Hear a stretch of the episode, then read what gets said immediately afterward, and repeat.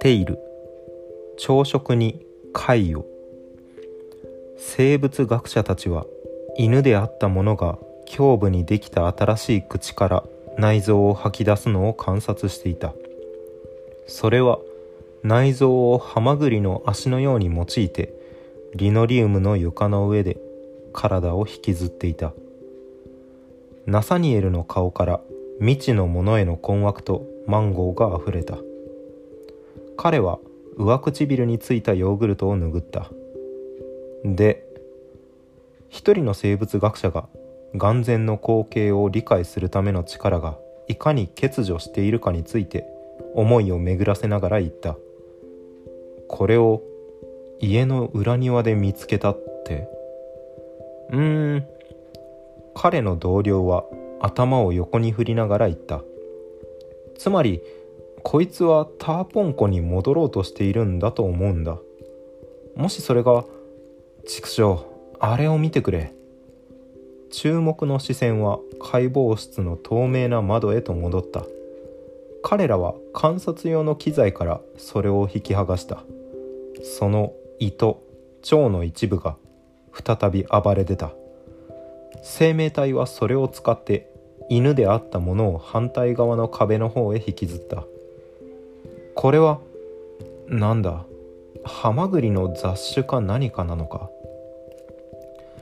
ナサニエルは鼻歌を歌ってうなずき観察窓を拳で叩いた。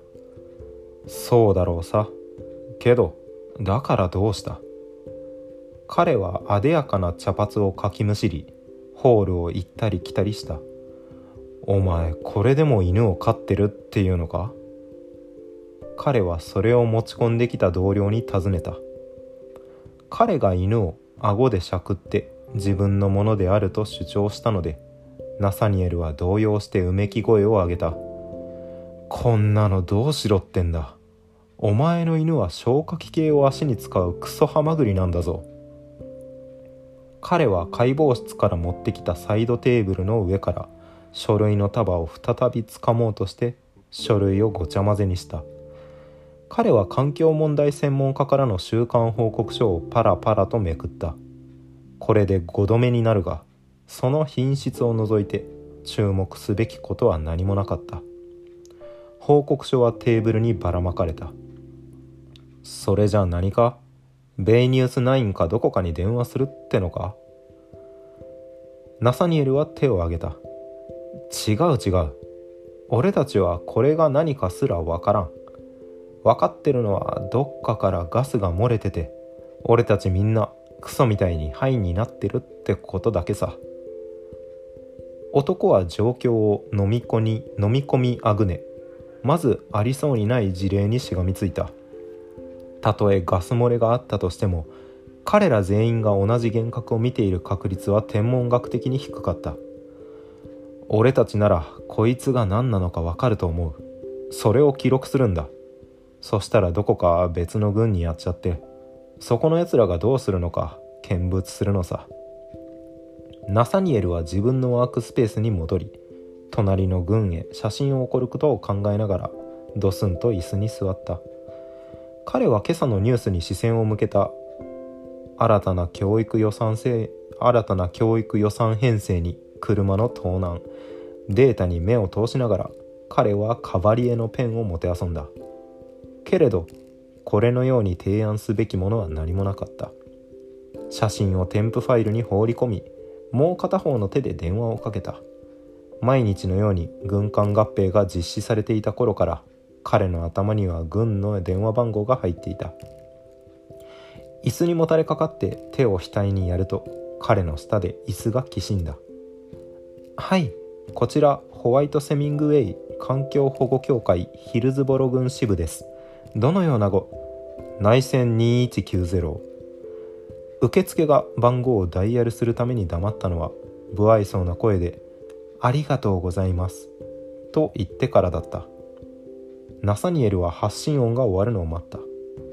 その目がコンピューターの画面をチラチラ見ていた。それは急に終わった。やあジョセフ。君の方で何かそのなんだ。今日はおかしな報告はあったかい？電話相手からの返答はなかった。彼は舌打ちして相手が起きたばかりであることをぼんやりと願いながら待った。もうしばらく待って電話の向こうから機械音が聞こえる前に彼はもう片方の電話機に手を伸ばした。アトキンソン博士ですか？ナサニエルはためらった。体を起こして机に寄りかかったので椅子がまたきしんだ。彼は送ろうとしていたメールが送信されていたことにその時気づいた。はいどなたですか？我々はあなたが今異常な生物を所有しているかもしれないという情報を得ています。半開きの唇から息が漏れ彼の思考は期待にせいた。ええはい。あの犬ですね。それであなたにはこの地域について十分な知識がある。違いますか？ミネソタ州の研究連合から移籍してから今の地域で6年間働いていたそうですね。えええ待ってください。なぜそれを？どういうことですか？到着したら説明しますよ。建物を出ないようにお願いします。受話器の向こうの声が低まったのでナサニエルは何度かナサニエルは幾度かまだ瞬きをして慎重に言葉を選んだ。相手が喋り終わると電話は唐突に切れた。彼は本能的に同僚を探して今起きたことを話そうとした。しかし彼らは未だ窓に釘付けだった。そうする代わりに彼はコンピューターのスクリーンに集中して下書きボックスを開いて彼の書いていたメールを探した。そこには何もなかった。彼は舌打ちをしてもう片方つまり写真を探し始めた。彼はフォルダを探した。そしてもう一度探した。そして3度。4度目で彼は完全に混乱してコンピューターに接続したカメラをひっつかんだ。起動すると全てのボタンが点灯しアノマリーの写真のプレビューを映し出した。しかしカメラは彼が見るコンピューターとは接続されていなかった。顔を上げるとスクリーンは真っ黒に染まっていた。彼は目を戻してオフィスに訪れていた。沈黙に気づいた。机のそばの大窓から外を見ようと椅子を押しのけきしませながら立ち上がった。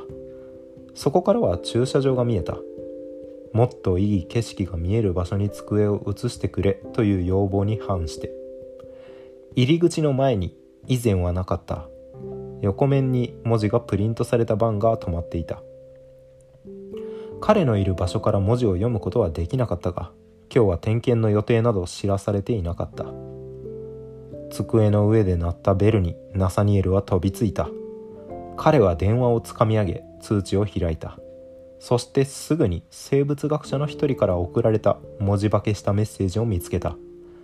彼が再び目を上げホールを見渡した時彼らは4人のスーツを着た男たちにとって変わられていた。明らかにこの施設の人間ではなかった。そうでなければ場に対して明らかにフォーマルすぎる格好をしていたというのが彼らの眉にうっすらと汗が浮かんでいた理由だろう。上着に何かついていますよ。ナサニエルは下を見た。マンゴーだ。ももう一度お聞きしたいのですが。彼は手探りで上着を机の上に投げ書類を折った。何と名乗られていましたっけ。彼は尋ね注意深く新たな集団へと歩み寄った。いえ名乗りはしませんでしたよ。私はハート博士。